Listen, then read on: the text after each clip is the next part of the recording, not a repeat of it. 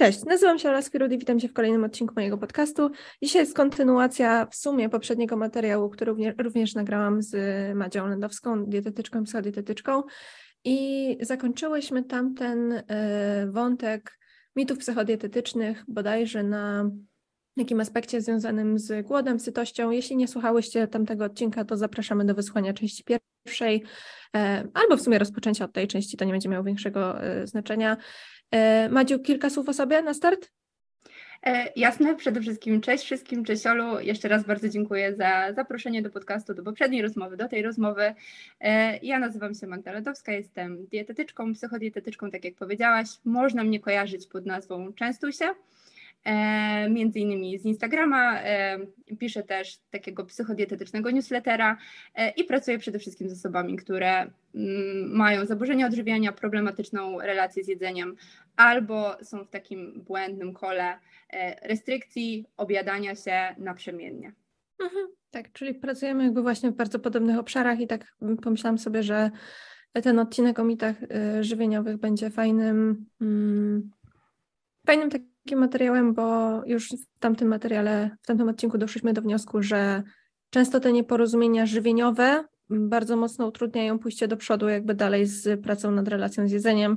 Więc liczymy na to i mamy takie nadzieje, że zarówno tamten, jak i ten odcinek będzie tutaj pomocny w rozwianiu różnych wątpliwości, bo tak się śmiałyśmy, że mówi się dużo o tym łączeniu pomidora z ogórkiem, tak. wody z cytryną na po prostu przyspieszanie metabolizmu z rana i tego typu rzeczach, tak. ale mało się mówi o tych jakby mitach dietetycznych z trochę innej strony, więc dzisiaj chciałybyśmy e, pokontynuować ten wątek. I zaczniemy może od tego przekonania, że dosłownie każdy posiłek musi zawierać białko. Ja bym to rozwinęła jeszcze o takie przekonanie poboczne, że jeśli posiłek ma białko, to jest zdrowy, mhm. wtedy taki wartościowy. I mam wrażenie też, że często wokół tego jest takie poczucie, że to nie jest strata i że on mnie na pewno zawsze nasyci dzięki temu. Mhm. Oddam Ci głos i zapytam, jak Ty byś się do tego odniosła. E, tak, to znaczy myślę, że warto byłoby zacząć od takiego krótkiego wstępu, e, co się też łączy z tym, o czym mówiłyśmy ostatnio, czyli z tym, że e, bardzo często w tych wszystkich mitach psychodietetycznych jest jakieś takie małe ziarenko prawdy, czyli faktycznie jest coś, co nam dodaje wiarygodności do tego mitu i to jest chyba dobry przykład tego, czyli rzeczywiście często takim naszym celem jest to, żeby przez większość czasu, w większości naszych posiłkach dbać o to białko, e, ale tutaj pojawia się to słowo każdy, zawsze. I to już jest ta taka czerwona flaga, która powinna nam zapalić lampkę taką ostrzegawczą i, i sprawić, że zastanowimy się, czy to faktycznie jest, e, jest słuszne, e, bo to białko w posiłku rzeczywiście może dbać, pomagać w tym, by odczuwać tę sytość, by mieć stabilniejszą glikemię, by nie mieć takich spadków energetycznych po posiłkach. I rzeczywiście to jest coś, co możemy zauważać. Natomiast Wspomniałaś tutaj o tej sytości i warto powiedzieć, że e, białko nie jest jedynym czynnikiem, który na tę sytość e, wpływa, więc rzeczywiście możemy czuć się bardziej najedzeni po posiłkach, w których tego białka jest więcej, e, ale na sytość będzie wpływała też porcja, ilość energii, którą dostarczymy z tym posiłkiem. Tłuszcze, błonnik, węglowodany, tak naprawdę wszystkie makroskładniki i czynnik, o którym mówiłyśmy też ostatnio, czyli satysfakcja z posiłku. E, I myślę, że to się bardzo mocno z tym białkiem łączy, dlatego że my często troszkę na siłę wrzucamy to białko do różnych posiłków, do których ono nie do końca pasuje. E, I tym samym my sobie tę satysfakcję mocno zmniejszamy, e, zupełnie, zupełnie jakby mm, nie zastanawiając się czasem nad tym, może się okazać, że wcale nie czujemy się bardziej nasyceni, mamy ochotę potem szukać jeszcze czegoś więcej, mamy ochotę sobie dojeść, właśnie dlatego, że mm, te takie wrażenia sensoryczne, ta przyjemność z posiłku nam się zmniejszyła przez to, że po prostu wciskaliśmy gdzieś tam to białko e, troszkę na siłę. E, od razu przychodzi mi do głowy mm, taki przykład posiłku, który, do którego ja białka nie dodam. E, to znaczy, u mnie w domu e, moja mama zawsze gotowała kaszę mannę na mleku i podawało się ją z jagodami ze słoika. E, I tak jak owsiankę na przykład, ja bardzo chętnie zjem z jogurtem, z kyrem, nie wiem, odżywką białkową i tak dalej. Tak nie wyobrażam sobie dodać tych produktów jakby do białczas, nie, tej, tej kaszy manny. Po prostu dla mnie ona powinna wyglądać w ten sposób, w takiej formie ją zapamiętałam i w takiej formie ona mi tę satysfakcję dostarcza, mimo że obiektywnie patrząc to nie jest może najbardziej sycący posiłek świata, nie? Ale to jest tylko jeden posiłek. E, I tak jak wspomniałam na początku, jeśli dbamy o to, żeby to białko znajdowało się w większości gdzieś tam naszych posiłków i na przykład czujemy, że to nam rzeczywiście służy e, i na przykład dbamy o to wtedy, kiedy mamy szczególną potrzebę nie mieć tego zjazdu energetycznego, nie? Wiemy, że na przykład będziemy mieć długą przerwę od jedzenia, bo tak po prostu w praktyce nam e, troszkę się układa ten, ten dzień, wiemy, że będziemy musieli być na wysokich obrotach, mamy pracę, uczelnię i tak dalej, to może rzeczywiście taka kasza manna z samymi owocami nie będzie najlepszym wyborem, i wtedy warto zadbać o to, żeby gdzieś tam tego białka było troszkę e, więcej. To jest też ok, że trochę manipulujemy, troszeczkę sobie modyfikujemy, e, planujemy wcześniej te posiłki, e, patrząc na, co, na to, co nam w danej sytuacji służy. Więc to jest też absolutnie ok, ale nadal jeden taki posiłek, kilka takich posiłków, które tego białka będą zawierały mniej, bo każdy posiłek trochę tego białka zawiera, nawet jeżeli nie ma w sobie takiego mm, produktu stricte białkowego, nie? to nadal jakby wszystkie inne produkty mm, zawarte w tym posiłku będą troszkę tego białka dostarczały i sumarycznie i tak tego trochę będzie, e, no to jest to jeden posiłek, e, który nie ma aż takiego znaczenia, jak nam się często wydaje, bo w ogóle myślę, że mamy taką tendencję do tego, żeby przeceniać trochę znaczenie jednego posiłku, a nie patrzymy szeroko, nie? Na całość gdzieś tam naszego dnia czy, czy tygodnia. Pewnie, pewnie. I też z tym białkiem sobie wyobrażam, czemu w sumie jest na niego, dobrze odmieniłam? No nieważne, taki hype, bo mhm. jakby się tak podejrzewam, jakby tak przeanalizować statystyczne, najczęściej spożywane, najbardziej ulubione produkty Polaków, najbardziej ulubione dania Polaków, jak to się mniej więcej rozkłada, no to mhm. można się spodziewać, że tego białka przynajmniej u niektórych będzie faktycznie mniej niż węglowodanów i tłuszczu, bo te węglowodany i tłuszcze, one się zazwyczaj mm, same nabijają, jeśli mogę tak to nazwać. E, natomiast tak jak powiedziałaś, do niektórych posiłków to białko szczególnie nie pasuje i tu bym nawet się odniosła do Twojego przykładu, bo Ty powiedziałeś, że sobie nie wyobrażasz tej kaszy manny z tymi jagodami. Mhm. Założę się, że ktoś słuchający tego podcastu pomyślałby, hmm, ale w sumie czemu na przykład, tak. nie wiem, ta kasza z, z kremem waniliowym albo jagodami byłaby całkiem dobra, nie? Tak. I w porządku. I to jest dokładnie tak jakby z każdym innym posiłkiem. Ja sobie nie wyobrażam do jakiegoś wypasionego e, włoskiego makaronu dorzucać tak. kurczaka na siłę tylko dlatego, żeby był tam kurczak, ale na pewno wiele osób sobie to wyobraża i, i to w ogóle walorów smakowych nie zabiera, a kto mhm. wie, czy nawet nie odkręca dla danej osoby, nie? Więc to nie jest absolutnie tak, że to jest coś złego. Jeśli komuś to służy, to mega. Myślę sobie tutaj bardziej o takim przykładzie, jak, jak ja kiedyś e, w trakcie założenia odżywiania gotowałam sobie owsianki, oczywiście na wodzie, bo szkoda było mi kalorii na mleko. Mhm. I ja sobie ładowałam na wierzch tej owsianki suchy twaróg, żeby to miało białko. I ja, jak sobie teraz, wiesz, ja wtedy byłam zachwycona tym daniem i tą kompozycją smakową, bo to było w ogóle, no na te moje wyjałowione kubki smakowe to było niebo w mhm. gębie, nie? Jak sobie teraz myślę o tej brei, owsiankowo-twarogowo z jakimiś tam owocami, no to ja bym tego nie tknęła, po prostu ja bym tego nie tknęła, nie zjadłabym tego, chyba bym wolała autentycznie być głodna niż to zjeść.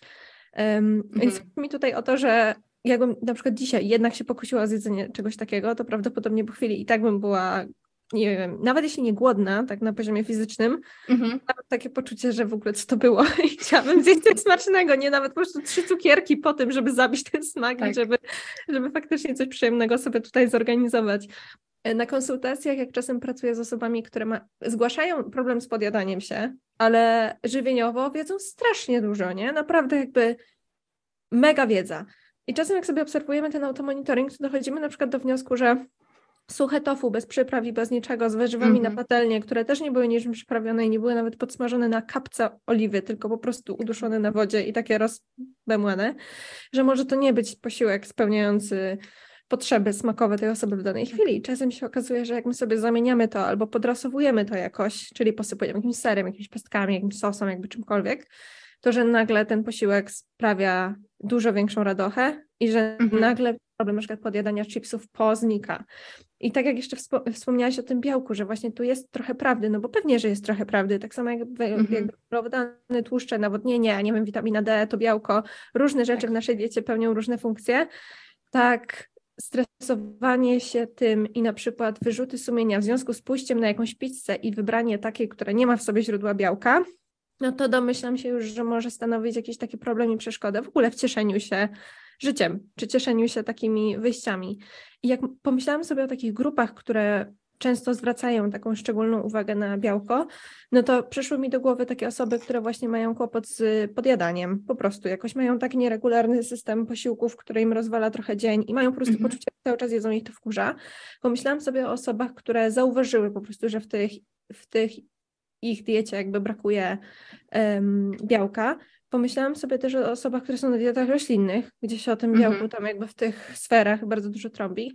No ale ostatniej jakby też kolejności pomyślałam sobie o osobach, które są przewlekle głodne, bo tak jak wspomniałaś, białko to nie jest jedna rzecz, która odpowiada za uczucie sytości. I jak sobie wyobrażę właśnie umysł osoby, która jest po prostu przewlekle niedożywiona w związku z brakami kalorycznymi, energetycznymi, to tam jest taki nacisk i taka wewnętrzna presja, że jak ja już wyjdę na przykład na tą pizzę, trzymając się tego przykładu, albo jak zjem sobie tą kaszę manną z jagodami, to ja muszę się nią najeść, bo nie mogę sobie mm -hmm, pozwolić, żeby tak. pula tych kalorii w ramach tego posiłku była zmarnowana. No nie, że jakby ja muszę coś z tego mieć i ja nie mogę myśleć o jedzeniu później, bo zwariuję. No mimo tego, że się i tak praktycznie cały czas o tym myśli. Więc ja rozumiem.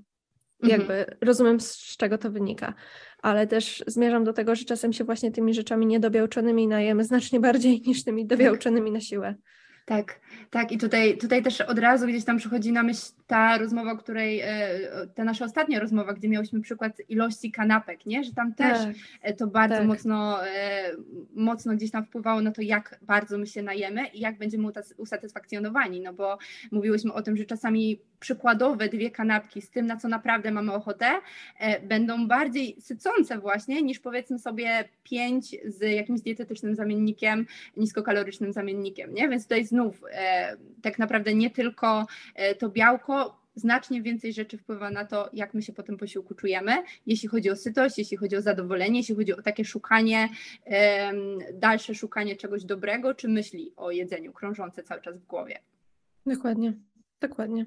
Myślę, że możemy tutaj przejść do w sumie drugiego tematu, który jest bardzo pokrewny, drugiego mitu, czyli że mhm. wszędzie muszą być warzywa, e, warzywa i owoce, najlepiej w dużych ilościach. Mm, jakie ty masz z tym doświadczenie? Bo domyślam się, że w sumie jakby to tak usłyszeć na sucho, tak pierwszy raz w ogóle wbić w ten podcast, nie wiedzieć w ogóle kto gada, o czym gada i mhm. mieć takie zderzenie z, z, tym, że warzyw i owoców może być problematyczne, no to jest taki ząg trochę, jakby w jaki sposób, przecież cały świat je ich za mało, jest ich więcej. Jak to jest? E, tak, tu się w pełni z Tobą zgadzam i taką rzeczą, którą ja na przykład stosunkowo często obserwuję, e, to jest takie, taka sytuacja, w której przez bardzo długi czas wpychaliśmy tych warzyw i owoców w każdy posiłek bardzo, bardzo dużo, często właśnie w formie surowej i doszło do takiego momentu, w, której, w którym czujemy się całkowicie przejedzeni tym i e, są to produkty, które uważamy za taki przykry obowiązek. Czyli wydaje mi się, że to jest ten problematyczny aspekt wrzucania wszędzie właśnie warzyw i owoców w bardzo dużej ilości, czyli my możemy się nimi zwyczajnie w świecie przejeść. W pewnym momencie już nie mamy ochoty nawet na nie patrzeć i ja się z tym naprawdę często spotykam, że potem musimy to odkręcać i gdzieś tam e, rzeczywiście chcemy na nowo w ogóle polubić się z tymi warzywami i owocami, bo się okazuje, że nie, jakby ja absolutnie nie mogę już na nie patrzeć, ja już mm -hmm. mam dosyć tych suro, mm -hmm. surowych marchewek, nie wiem, ogórka, pomidora, y, tych jabłek, bo po prostu jadłam te jabłka y, pomiędzy posiłkami, żeby ten głód jakoś y, zaspokoić i stłumić, więc to bardzo często rzeczywiście obserwuję, że e, czasami te warzywa i owoce pełnią e, rolę takiej, jakby staramy się za ich pomocą e, zaspokoić te potrzeby fizjologiczne, czyli głód po prostu, natomiast żadna ilość warzyw i owoców tak naprawdę nie zaspokoi, nie oszuka organizmu, który jest zwyczajnie w świecie głodny, który tych potrzeb nie ma zaspokojonych. Często właśnie chcemy jakby jak najbardziej wypełnić żołądek. E, chcemy rzeczywiście zadbać o tą sytość, ale właśnie e, poprzez wypełnienie maksymalne żołądka, po to, żeby jak najmniej kalorii dostarczyć e, generalnie z, z tego posiłku.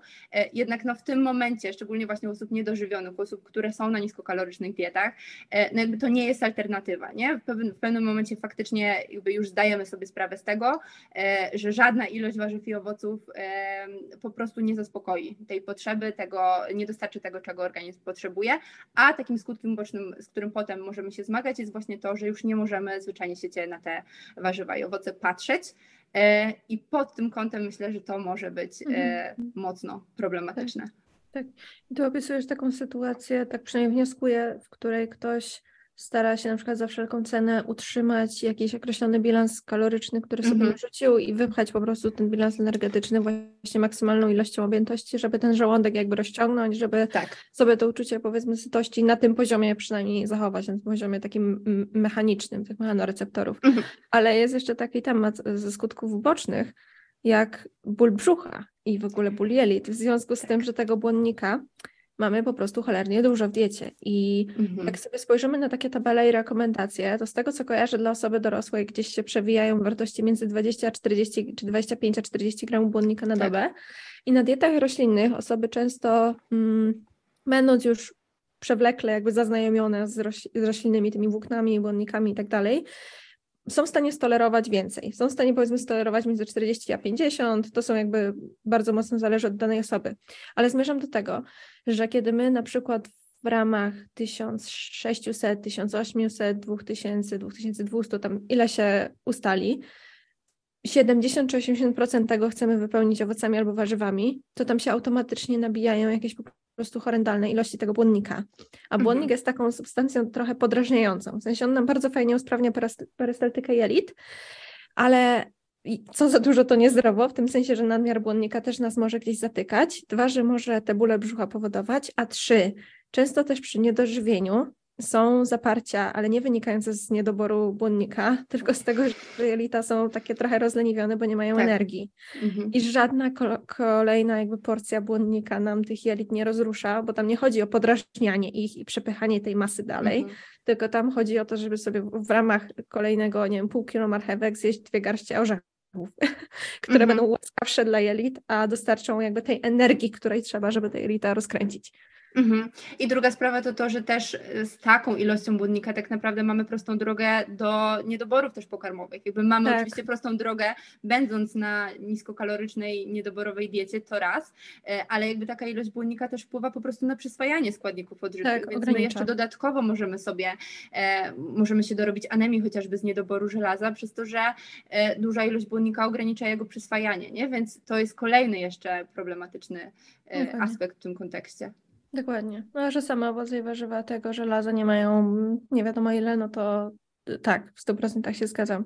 Yy, jeszcze się, aha wiem, zapisałam sobie w notatkach hasło kluski, bo chodziło mi o to, że jak mówiłaś o tym wstręcie, yy, który aha. czasem jest i który czasem trzeba odkręcać, to jakby w 100% moje doświadczenie z konsultacji również to popiera, że tak jest i tak bywa i ja mam, ja tak jak obserwuję sobie te, te, ten progres, który klientki w ogóle robią na przestrzeni miesięcy, to najfajniej działa takie poczucie, że ja nic nie muszę, jak mi się zachce, to po prostu do tego wrócę i w którymś momencie mhm. wracają. Niektóre po trzech tak. tygodniach, niektóre po ośmiu, niektóre po dwunastu, ale wracają.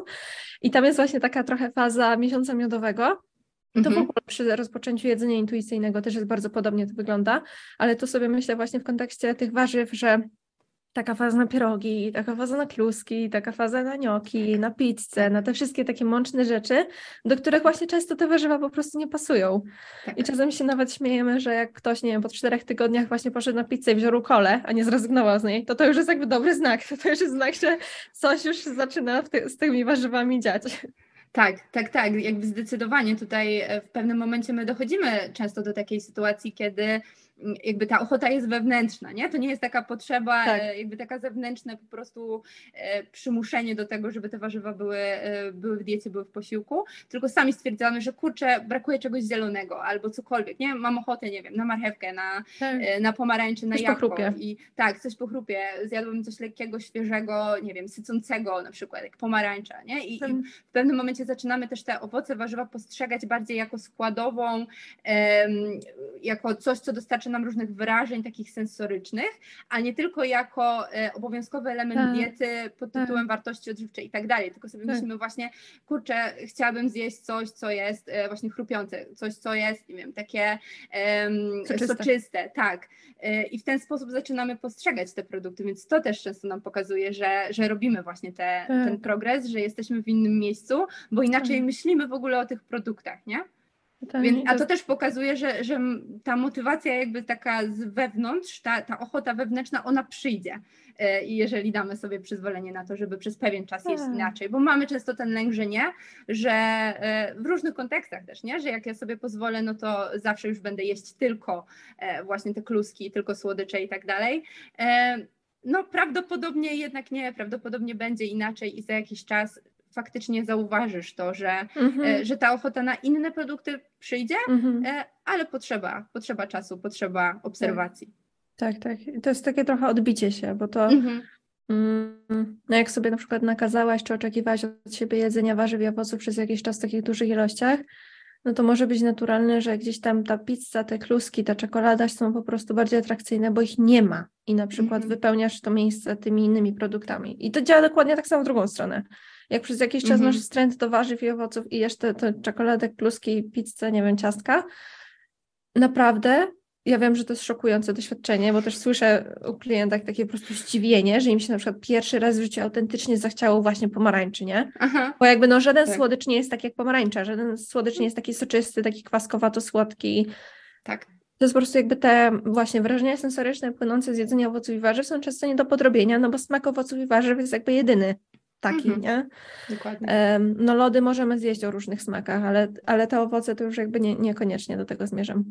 I że to jest też taka trochę praca długoterminowa. Mam tu na myśli to, że może brzmieć to mało, nie wiem, zdrowo i mało intuicyjne, że no, mm, dziewczyny jesteście jakby po studiach dietetycznych, przecież wiecie, jakie ma skutki niejedzenie warzyw i owoców i tak dalej, ale ja wychodzę z założenia, że jeśli trafi do mnie osoba, która nie może patrzeć na owoce i warzywa, nie czerpie z tego w ogóle żadnej przyjemności, uczy się tak naprawdę w ogóle bilansować posiłki od nowa, w taki niedietetyczny mhm. i nieopresyjny sposób, tylko tak jak ona by chciała, żeby te posiłki wyglądały, to wydaje mi się dużo bardziej opłacalne zrobienie trochę takiego kroku w tył, który w sumie i tak jest krokiem jakby w przód, i danie mhm. sobie takiej przestrzeni, że okej, okay, to spróbuj teraz sobie poeksperymentować w sumie, jeść to, co ci się wydaje i sprawdzajmy mhm. i badajmy.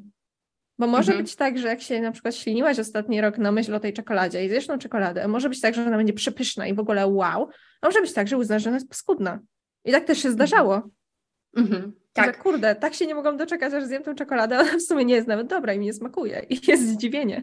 Tak, tak, tak, tak. I to, to jest coś, co też, też zaobserwowałam rzeczywiście, że czasami mm, te, te produkty urastają do tak wielkiej rangi w naszej mm -hmm. głowie, te wyobrażenia po prostu y, są tak wielkie, a potem się okazuje, że rzeczywiście to, to wcale nie jest takie, jak ja na przykład zapamiętałam, nie? I to, że to jest tak wyjątkowe w mojej głowie, właśnie wynika z faktu, że tego po prostu tak długo e, nie było. E, ale chciałam jeszcze dopowiedzieć coś do tego, o czym przed chwilą mówiłaś, czyli to mm, porównanie słodycze a owoce i to, że owoce zawsze będą takim mniej e, pożądanym wyborem tak długo, jak będziemy je będziemy słodycze owocami zastępować, nie? I to będzie dla nas taka jedyna słuszna opcja, że po prostu, kiedy mam ochotę na coś słodkiego, no to zjedz sobie mandarynkę, nie?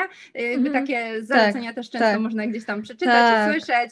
Tak. E, masz ochotę na coś słodkiego, zjedz owoc i na pewno ci przejdzie. Mm-hmm. E, no nie zawsze, niekoniecznie i, i właśnie obserwuję, ostatnio nawet właśnie na konsultacji miałyśmy taką, taki fajny wniosek, fajną obserwację, że była bardzo duża ochota właśnie na coś słodkiego po posiłku e, i stwierdziliśmy, ok, fajnie, no to w takim razie Mm, jedzmy coś słodkiego po posiłku i po pewnym czasie właśnie przyszły takie wnioski, że wiesz co, ja, ja sobie jadłam tego cukierka, na którego miałam ochotę i, I to było tak przez kilka dni, a potem zjadłam mandarynkę i całkiem fajnie, całkiem było fajnie. Miałam ochotę na tą mandarynkę i się okazało, że no te kilka dni mm, tego cukierka, tej mhm. czekolady y, to było dla mnie wystarczająco, y, a potem po prostu miałam ochotę na zmianę smaku, na to, żeby te, ten słody, ten, tę słodycz z czegoś innego dostarczyć, nie?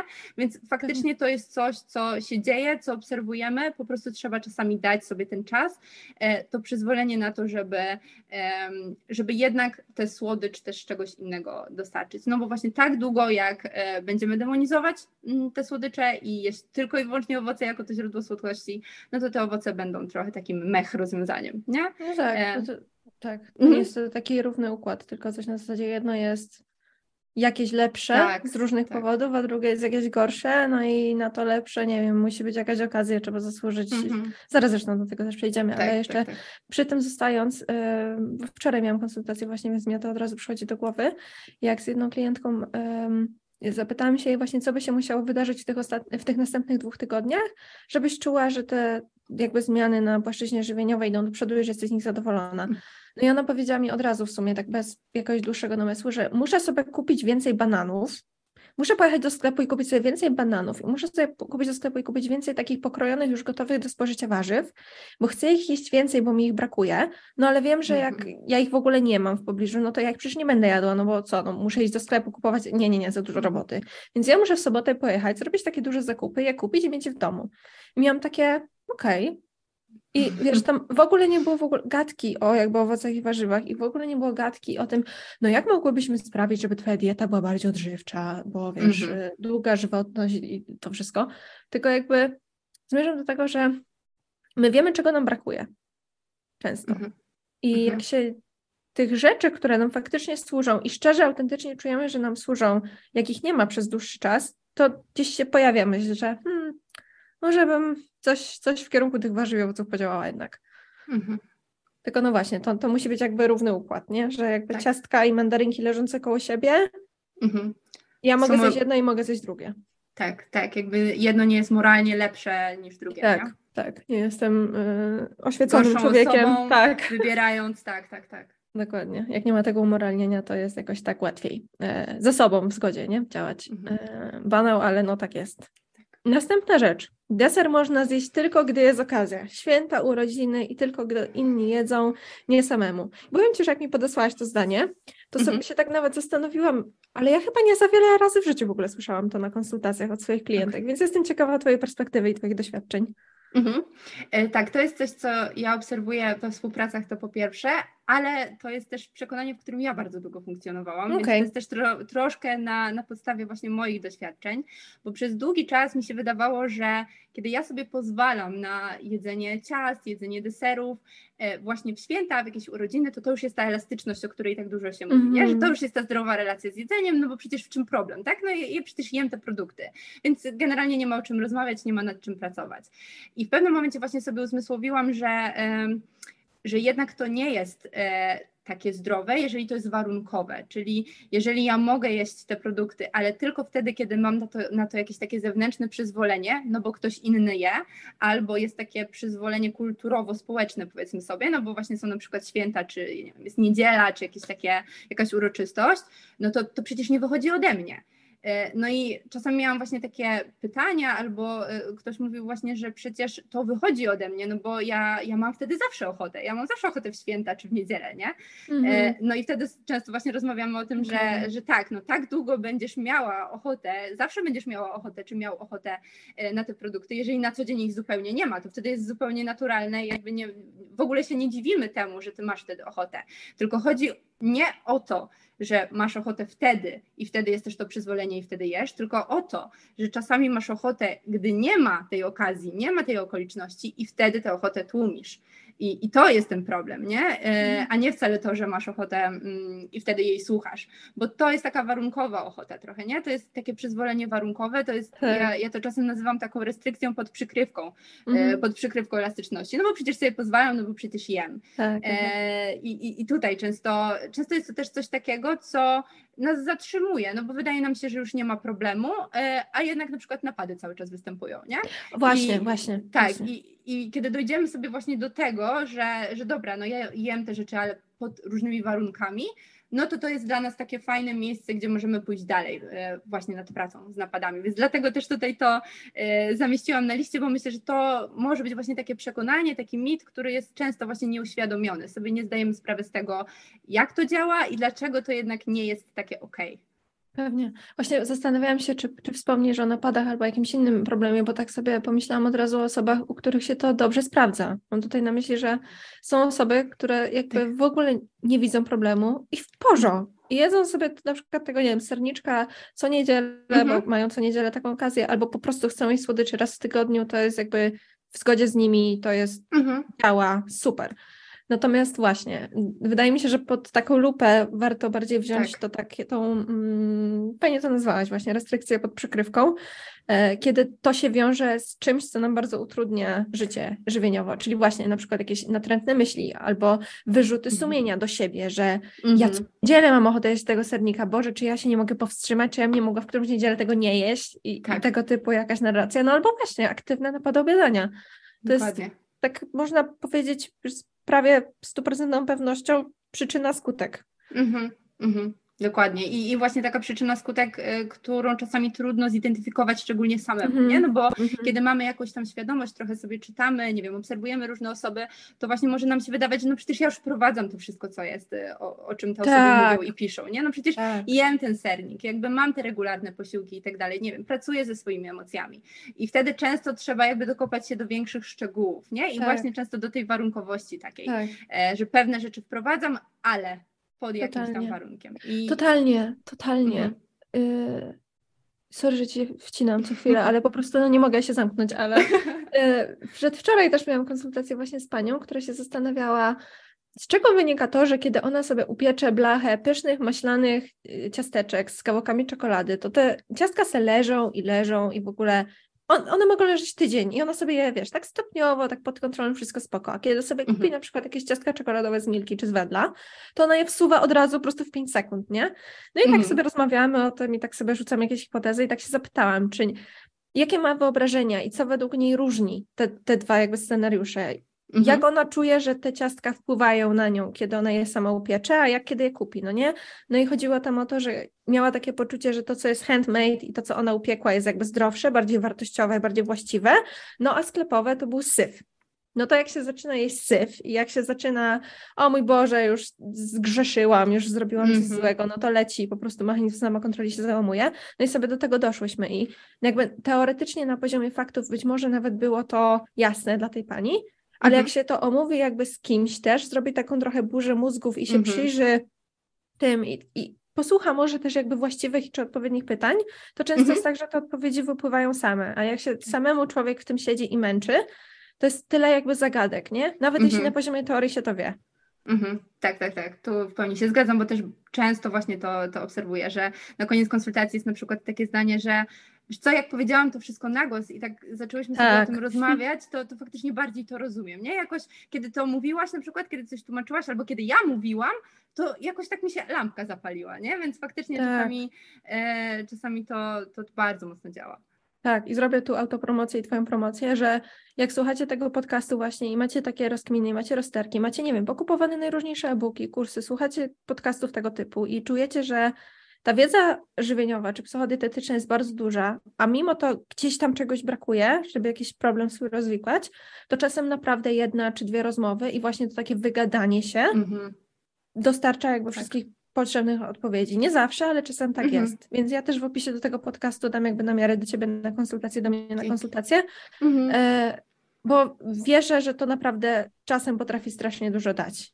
I czasem się zdarza tak, że się łączę z kimś na przykład na raz, dwa razy, i to jest jakby tyle i te osoby tylko tyle potrzebują i jakby luz. Tak, jasne, Więc jak najbardziej. być proces na pół roku, nie? Mhm. Tak, tak, tak. Jakby te potrzeby są bardzo różne i czasami właśnie powiedzenie rzeczy na głos, gdzieś tam ta burza mózgu, o której powiedziałaś, jest też fajne, fajne wyrażenie, naprawdę bardzo dużo otwiera, dużo pomaga, więc jasne, są różne potrzeby, są różne sytuacje i te współprace mają różną długość, ale jak najbardziej, jeżeli czasami już nie wiemy, gdzie szukać, gdzie kopać i co, co jest tym problemem, no to takie połączenie się z kimś, kto być może właśnie zada dobre pytania, tutaj też o tym powiedziałaś, e, może, może być pomocne. Tak, no zawsze z kimś po prostu wno, mhm. wnosi się zawsze coś nowego, no nie do tej rozmowy. Jeszcze tak a propos tych deserów, zanim przejdziemy dalej, bo tak sobie myślę o takim pytaniu, które dostałam nie tak dawno na Instagramie od jednej obserwatorki, o tym, kiedy to jest odpowiednia ilość w domyśle właśnie jedzenia, deserów, ciastek, chipsów, a kiedy to już jest za dużo, i kiedy to już jest przejadanie się, i kiedy to już jest problemowe. I zastanawiam się, jak ty byś się do tego odniosła w kontekście tego, co teraz powiedziałyśmy, że to te restrykcje pod przykrywką mogą być właśnie problematyczne. No i w mhm. domyśle tutaj powiedzmy zachęcamy do tego, żeby starać się te desery zneutralizować, o ile zakładamy, że to stanowi dla nas jakiś problem. Mhm. No i jeśli sobie te desery neutralizujemy, no to teraz skąd wiedzieć, że ta osoba je ich tyle, ile należy się, tak jakby, tyle, ile trzeba, a że to nie jest znowu jakieś przejadanie się, jakiś inny problem.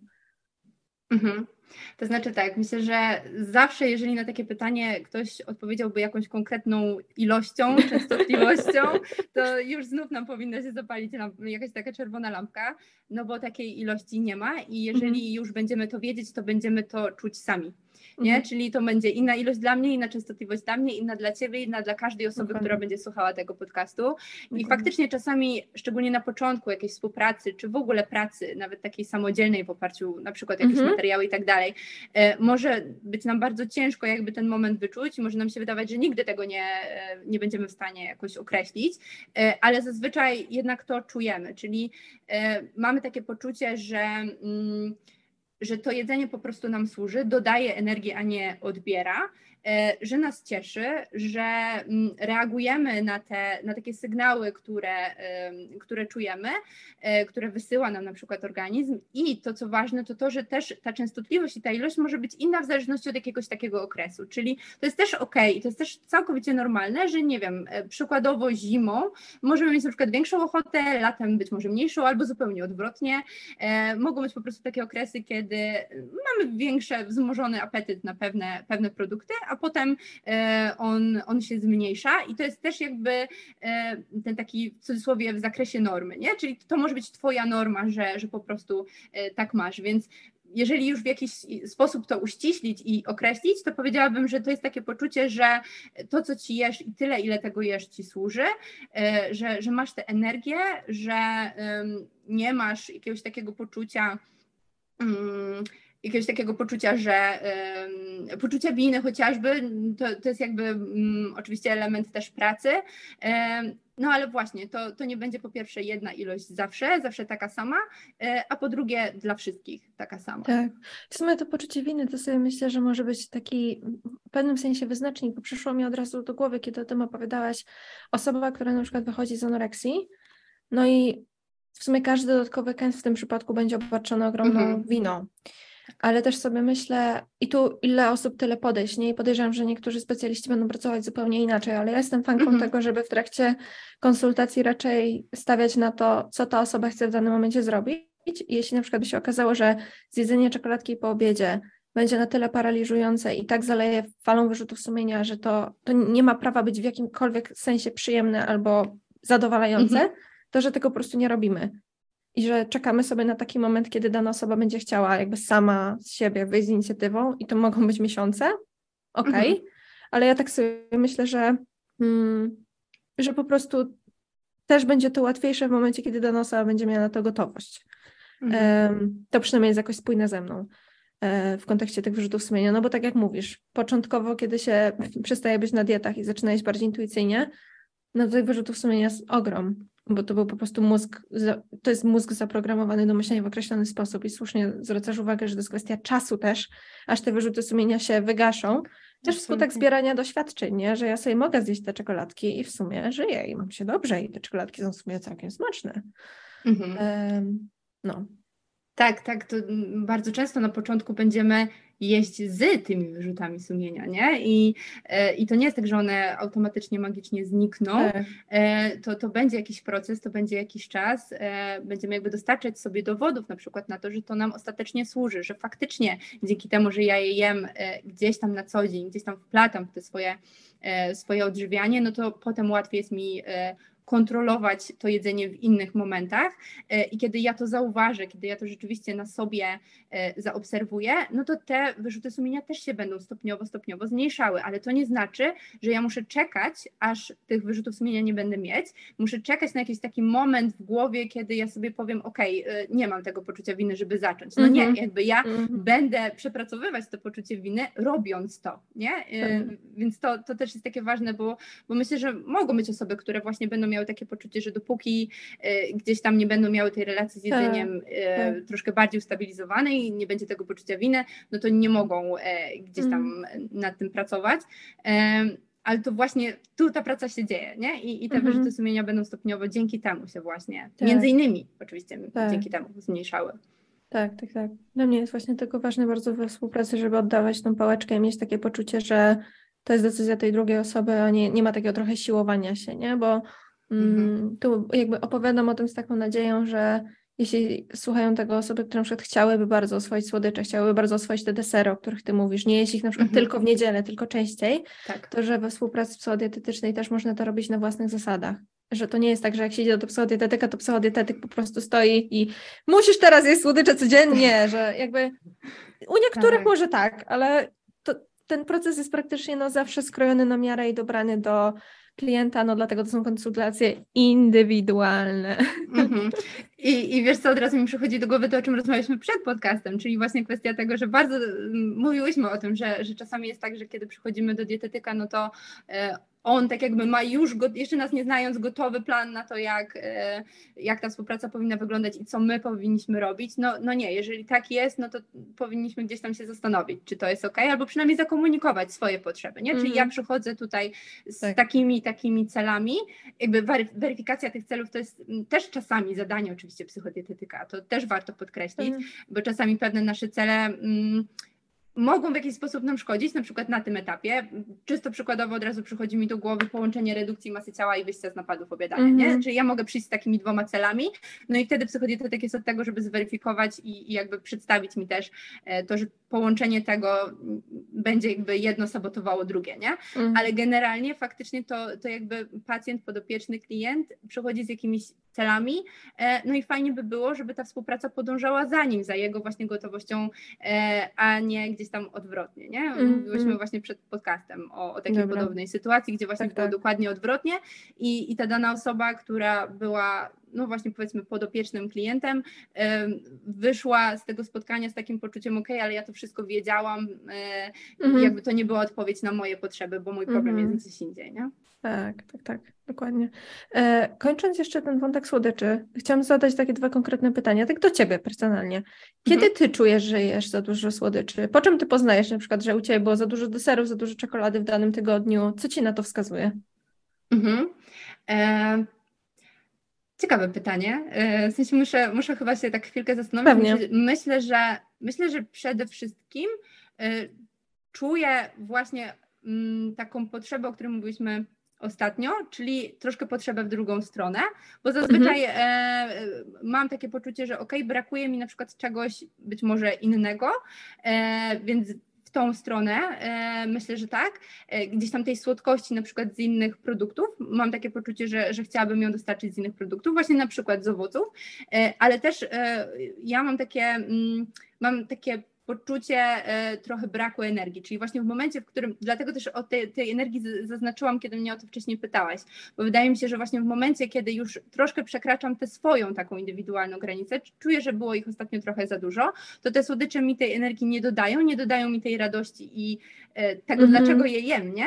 tylko mhm. właśnie czuję, że jest trochę w drugą stronę, czyli ja to zjadłam po to, żeby czuć się dobrze, czuć gdzieś tam to przyjemność, radość i mieć tę energię i tak dalej, e, a mam takie wrażenie, że mnie to na przykład zamuliło i, i generalnie nie, nie miałam z tego już takiego fanu, no bo to był gdzieś tam kolejny raz w ciągu e, mhm. ostatnich dni i w zasadzie trochę mi się to na przykład przejadło, nie? Mam to poczucie, że mhm. w zasadzie tego nie potrzebowałam, no bo, bo ostatnio było tego całkiem sporo. To się wiąże też z tym, o czym mówiłyśmy, czyli pewne rzeczy, kiedy są, jesteśmy na nieczęsto eksponowani, tracą trochę tę swoją wyjątkowość i to może też się dziać na przestrzeni kilku dni właśnie, nie? Tak. Czyli jem e, mm, właśnie na przykład ten dany słodycz e, stosunkowo często jak na mnie, no i w pewnym momencie stwierdzam, że okej, okay, no tak mm, mech trochę, nie? Jakby nie mam na to już tak naprawdę wcale ochoty. Więc chyba tak bym odpowiedziała, że to jest takie poczucie, które, e, które mam. Okej. Okay. Czyli, że te słodycze, tak podsumowując, jeśli dobrze zrozumiałam, tracą na atrakcyjności. Tak. Masz takie mm -hmm. poczucie, że nie wiem, każde kolejne ciasto to już jest takie w sumie nuda, nic mm -hmm. to totalnie nie zmienia i chcecie się bardziej słodkich smaków z innych rzeczy, w sensie, że czujesz jakby na tym etapie, nie wiem, jabłko, mandarynka, banan były dla ciebie większą radochą niż kolejne ciastko. Tak, w ten sposób. Okay. Mhm, tak, tak, tak mi się wydaje. No. Dobra. A po czym poznajesz, że się przejadłaś posiłkiem jakimś? Jak, jakie to jest dla ciebie konkretnie uczucie, że wiesz, że oho, dobra, to, to było za dużo? Mhm. Ale masz na myśli tak fizjologicznie, czy właśnie to takie mm, poczucie, że, się, że coś nam się przejadło, czyli za często to jedliśmy? Nie, fizjolog- tak fizycznie, że wiesz, siedzisz przy stole i masz takie poczucie, dobra, nie, to już, to było parę, nie wiem, kęsów za dużo. Aha, e, tak, to, to jest takie uczucie, e, hmm, nie powiedziałabym, że bólu brzucha, nie powiedziałabym, że, e, że to idzie jakby w tę stronę, ale mam takie poczucie ciężkości, takiej mhm. właśnie pełności i takiego. E, jestem w takim momencie, że w zasadzie bym się położyła spać i, i znów, znów ta energia się powtarza, nie? Czyli ten posiłek nie dodał mi energii, tylko trochę jej już przez tę swoją nadmierną ilość odebrał. E, I wiem, że na przykład powinnam po, e, pójść do pracy, powinnam usiąść do komputera i tak dalej, ale no nie bardzo mi się chce, nie? Czyli mhm. moim zdaniem przez większość czasu faktycznie posiłki powinny nam tę energię dodawać. Powinniśmy czuć, że my się czujemy na siłach pójść i działać, pójść i robić rzeczy, które są dla nas ważne, a nie odwrotnie, nie? że ja mam ochotę zupełnie nic e, nie robić i nie chcę się nawet myśleć o tym, że mogłabym e, teraz się za coś zabrać, mm -hmm. no bo właśnie czuję się ciężko, czuję się taka ociężała, czuję, e, że tej energii zupełnie nie mam. I jakby znów czasami tak po prostu będzie, czasami ja świadomie wybiorę, żeby tak zrobić, bo to jest dla mnie w danym momencie ok i znów to jest porządku, że tak się dzieje. Natomiast e, przez większość czasu raczej nie chce się tak czuć, nie? Więc to jest chyba takie, takie odczucie. Jasne. Mm, taka Jasne. ciężkość, pełność i właśnie brak, e, brak energii. Ale to jest mega ciekawe, że o tym mówisz. Właśnie fajnie w sumie, że się tym podzieliłaś, bo ja mam na przykład trochę inaczej, w tym sensie, że ja się mhm. nawet jak przejem, no to ja mhm. to po prostu właśnie czuję w brzuchu, po prostu, że ten brzuch jest taki, okay. taki, że wiesz, jakbym musiała, nie wiem, przebiec biec się kawałek, żeby, nie wiem, coś dogonić, to w mhm. życiu bym tego nie zrobiła po prostu z tym, z tym uczuciem w brzuchu. Ale nie mam tak na przykład, że jak się przejem, to mi się chce spać. W ogóle tak nie mam. Okay. Mam tak, że jak się przejem, to jakby spoko, dalej mogę iść robić rzeczy i nawet w sumie chętnie po przejedzeniu się przejdę, żeby to trochę przeszło mhm. dalej, nie? żeby to trochę jakby rozruszać. E, I mam na przykład tak, że dla mnie subiektywnie przejedzenie się jest bardziej mhm. przyjemne niż niedojedzenie. Jak mhm. ja mam mhm. na przykład tak, żebym, wiesz, jeszcze bym trochę zjadła i mam takie uczucie niedosytu, to jest dla mnie strasznie nieprzyjemne uczucie. Nie znoszę go. Mhm. Tak, i też go nie znoszę. Po prostu tak. nienawidzę.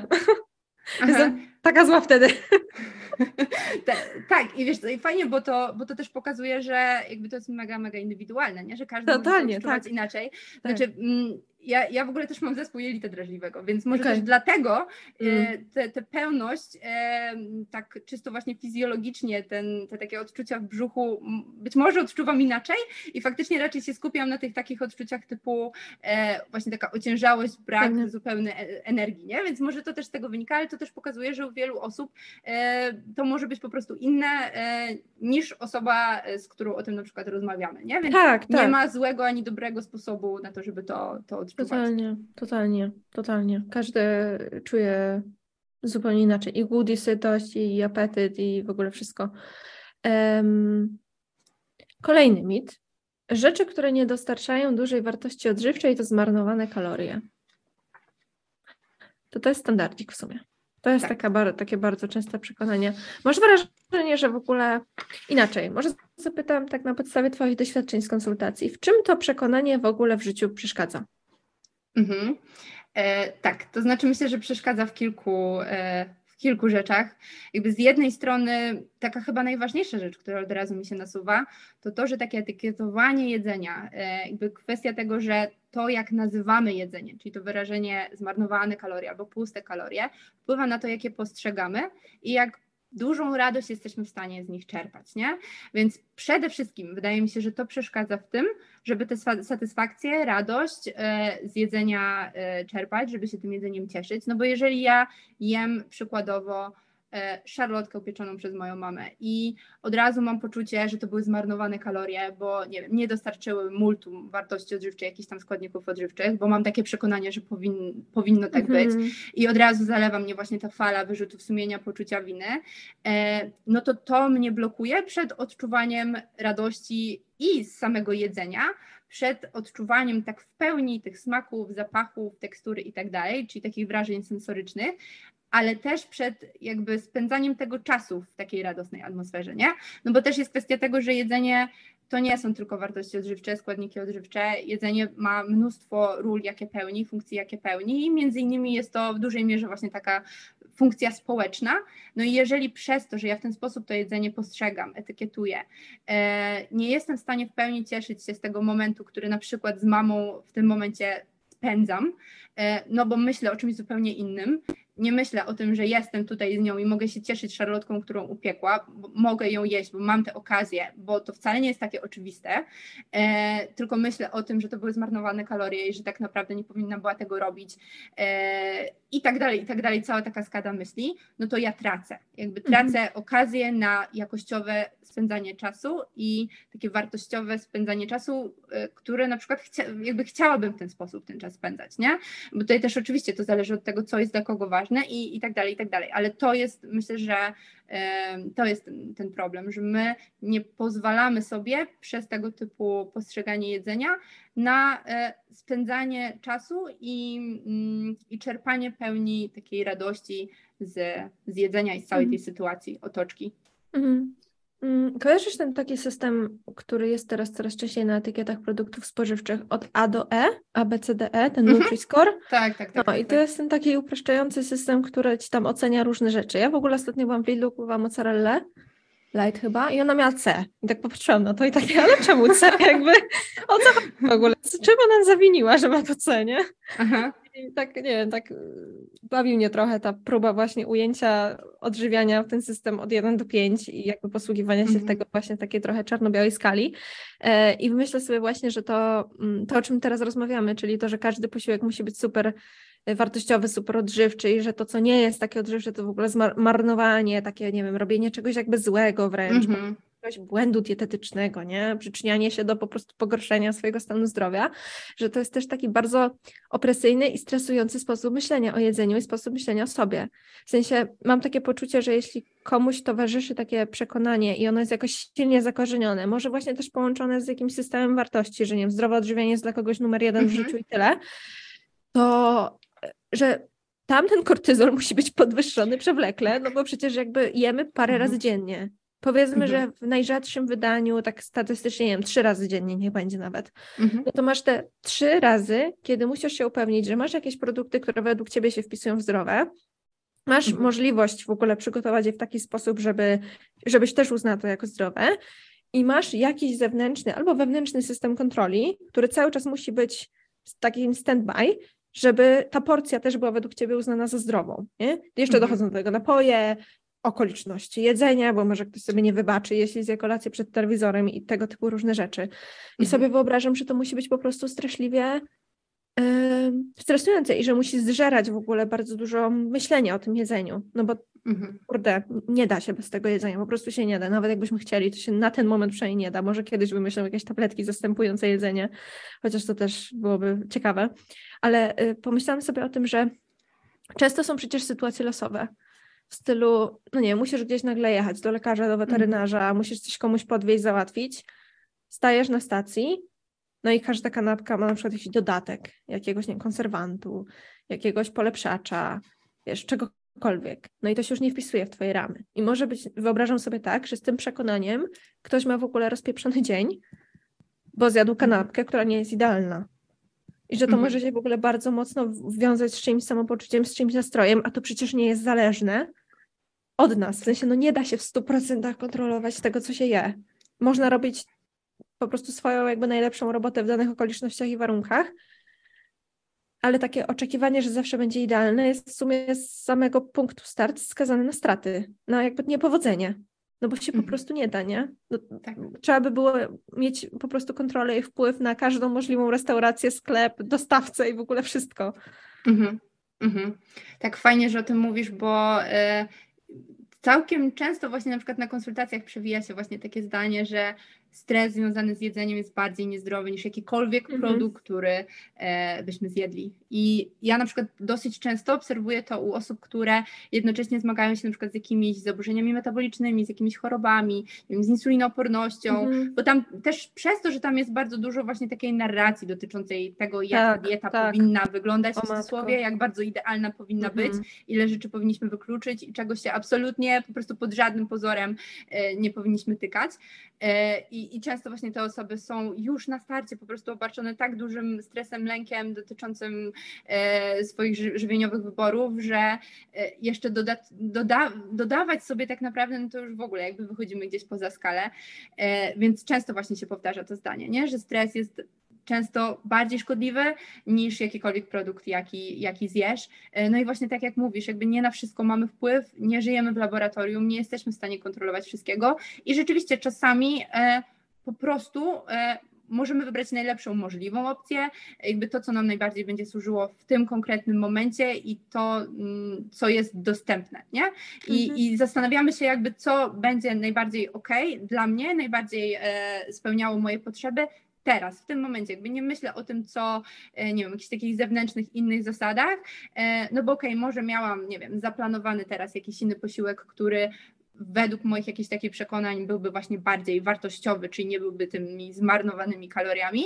No ale teraz jest jakaś tam sytuacja losowa, mhm. więc zmienia się jakby, Pewnie. zmienia się sytuacja, zmieniają się moje możliwości, więc ja to też dostosowuję, nie, do tych moich możliwości. I to jest, to jest, nawet nie powiedziałam, że to jest ok, to jest y, życie, nie, jakby Dokładnie. wszyscy tego doświadczamy, więc Dokładnie. tak. Dokładnie.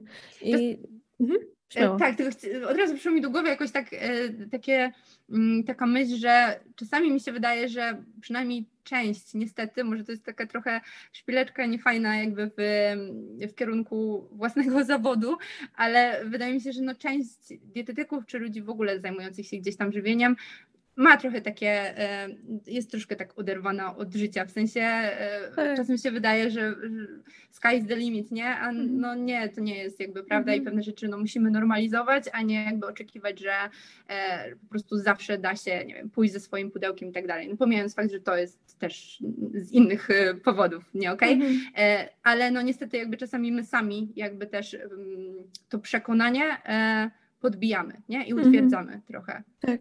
Ja sobie właśnie myślę, że jakby przyszła do mnie na konsultację osoba, która jest teraz w swoim życiu na takim etapie, że nie wiem, zawody sylwetkowe, ścisła dieta, treningi mhm. sylwetkowe, tego typu rzeczy, spoko, to jest czyjś świat, to jest dla kogoś ważne, szanuję to.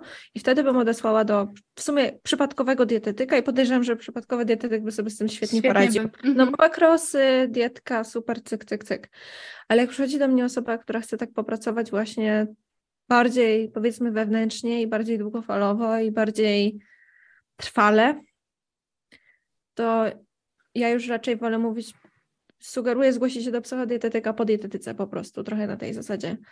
Mhm. W sensie, żeby to był ktoś, kto też no, ma ten właśnie wgląd w sferę bardziej psychologiczną i nie operuje tylko właśnie na tym, że no to proszę się zmotywować i wszystko będzie dobrze, nie? tak. To to sky's the limit, o którym wspomniałaś. Zastanawiam się, czy y, tak dobijając już do brzegu, czy zdarzało Ci się pracować z kimś, kto ma, miał właśnie albo ma takie podejście, poczucie, że jedzenie ma mnie odżywiać i to jest jakby wszystko, czego ja od niego oczekuję i nie chcę słyszeć o żadnych innych funkcjach? Chyba nie. Okay, Chyba nie. Okay. Przynajmniej na szybko nie przychodzi mi do głowy nikt taki, raczej zazwyczaj, nawet jeżeli na początku być może jest takie mhm. przekonanie, mm. to dochodziliśmy do tego, że no, to, to jednak mm. jest tylko przekonanie e, i że mm. pod tym mhm. się coś więcej kryje, e, jakieś lęki na przykład, mhm. więc raczej tak w pełni, żeby to była w 100% prawda i żeby to nie zostało na pewnym etapie współpracy zmodyfikowane, to raczej nie. No, też, też mi się właśnie tak zdarzyło, że czasem wychodziliśmy od takiej narracji i tak w trakcie rozmowy dochodziliśmy do wniosku, że w sumie druga strona dochodziła do wniosku, że, mhm. że jednak nie, bo ja, ja, po prostu tak, wiesz, pytam, jestem ciekawa, co tam ktoś ma do powiedzenia i co czuję, żeby też się trochę dopasować, nie, energią mhm. do, do po prostu oczekiwań. Um, tak podsumowując w ogóle jeszcze ten wątek właśnie, że zawsze wszystko musi być zdrowe, ja lubię o tym myśleć w kontekście um, coś kosztem czegoś. Czyli na przykład, mhm. jeśli rano wjeżdżam, nie wiem, do Maka, do Subwaya, gdziekolwiek yy, i jem śniadanie w trasie, to zyskuję dzięki temu pół godziny na spanie rano, albo pół godziny na dłuższy spacer z psem, albo pół godziny na spokojne wypicie kawki i nie muszenie, wiesz, przygotowywania jakiegoś śniadania. I że przy tych wyborach żywieniowych też jest często tak, że po prostu, no, nawet jeśli się jedzie przez parę tygodni na takim planie minimum, czyli na przykład rzeczy zamawiane, rzeczy gotowe, rzeczy kupowane, półprodukty, mrożonki i tak dalej, to że prawdopodobnie coś dzięki temu też dostajemy w zamian. Dostajemy czas, mhm. dostajemy spokój, dostajemy takie poczucie bezpieczeństwa, że to jedzenie jest, że to nie jest tak, że jest pusta lodówka i trzeba coś zaraz po prostu e, ogarniać od podstaw i że że to jedzenie gotowe z tymi wszystkimi, nie wiem, dodatkami, konserwatami, bla, bla, bla, że to nie jest czarne, tylko że mhm. to gdzieś jest też na tej skali szarego. I że z tymi złymi rzeczami, które my możemy myśleć na temat tego jedzenia, wiążą się też korzyści, które my odnosimy i które mogą nam mhm. bardzo ułatwić życie. Szczególnie mhm. jak się dużo dzieje. Albo po prostu jak mamy taką potrzebę, żeby się właśnie trochę odciążyć z różnych powodów. Mhm, tak, tu w pełni bym się podpisała pod tym, co mówisz.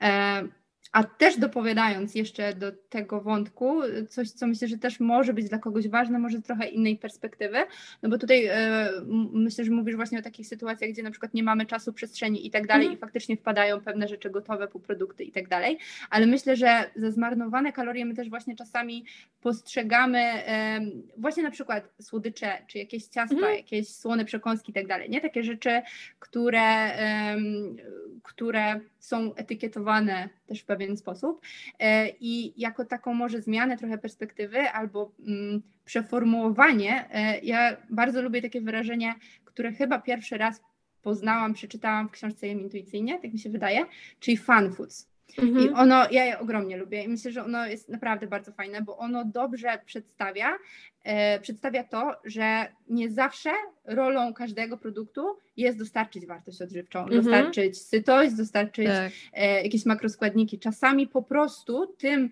co e, dostarcza ten dany produkt, jest przyjemność, tylko i aż. I, i to wszystko, i to jest ok. E, po prostu czasami tak jest. Niektóre produkty są po to, żeby dostarczyły nam głównie radość, przyjemność, smak i te wszystkie wrażenia. E, I one są częścią jakby zdrowej relacji z jedzeniem i częścią zdrowia przez to też, jakby w takim ogólnym ujęciu. I naprawdę nie musimy wszędzie, wszędzie doszukiwać się tych składników odżywczych, sytości i, i tak dalej mm, no bo co to jest za wyrażenie zmarnowane kalorie, nie? Albo puste kalorie, że co, że one nie dostarczają nic, tak? No ale jeśli dostarczają właśnie tę radość, przyjemność, jeśli ty świadomie wybierasz jakiś produkt, bo chcemy też pracować na tym, żeby tak świadomie decydować, nie? Zatrzymać się zawsze najpierw na chwilkę, zastanowić się, czy ja mam na to ochotę. To jest często też jakiś taki element e, mhm. do pracy. Czyli kiedy ty świadomie to wybierasz, cieszysz się z tego, co jesz, e, gdzieś tam delektujesz się tym, co jesz. Być może jest też cała właśnie otoczka tego, czyli e, możesz jeść to, nie wiem, e, sam, sama przy filmie jest to dla ciebie wielka radocha, albo właśnie to ciasto z mamą, tak? Czy na randce i tak dalej, i tak dalej to jakim cudem to miały być zmarnowane kalorie, nie? Jakby to po prostu dostarcza ci coś więcej, jakby inne wrażenia, coś innego. E, niekoniecznie sytość, wartość odżywczą i tak dalej, coś innego. I mhm. to nie znaczy, że coś gorszego. Tak, tak. Jak powiedziałeś o tej świadomości, też to domykając sobie, myślę, że z niektórymi osobami się w sumie pracuje nawet nie na tym, żeby te, te wybory żywieniowe były bardziej świadome, tylko nawet mniej świadome w niektórych momentach, bo, bo przychodzą mi na myśl osoby, które po prostu narzekają i strasznie ich właśnie boli to, że wszystko jest turbo i zbyt świadome aż, no nie, i że chciałyby tak, tak. wejść do kuchni, otworzyć po prostu paczkę ciastek, wziąć sobie trzy, wypić kawę, zjeść te ciastka i w ogóle zapomnieć o tym i w ogóle, żeby to nie było wydarzenie dnia, nie? Tak. E, ale to, to też właśnie tak Spontaniczność, tak fajnie... nie? Dokładnie. Czasami dokładnie. jest celem. Mhm. Tak, tak, tak, ale że tak. to tak fajnie podsumowuje, jak różne cele i jak różne no. rzeczy mogą być dla wielu ludzi ważne i że w tej współpracy psychodietetycznej jest naprawdę przestrzeń na mnóstwo rzeczy. Więc mhm. jakby zamykając ten odcinek, e, dziękujemy bardzo za wysłuchanie. Jeśli Wam się podobał, to będziemy wdzięczni za zostawienie opinii na platformie, na której słuchacie, e, gwiazdek, lajka, żeby przesłać ten odcinek dalej, jeśli Wam się podobał. Tak jak wspominałam w opisie, zostawię namiar do Madzi na konsultację, zostawię namiar do siebie na konsultację. E, dziękuję Ci bardzo. Mm, no i z wszystkimi do usłyszenia za dwa tygodnie. Cześć.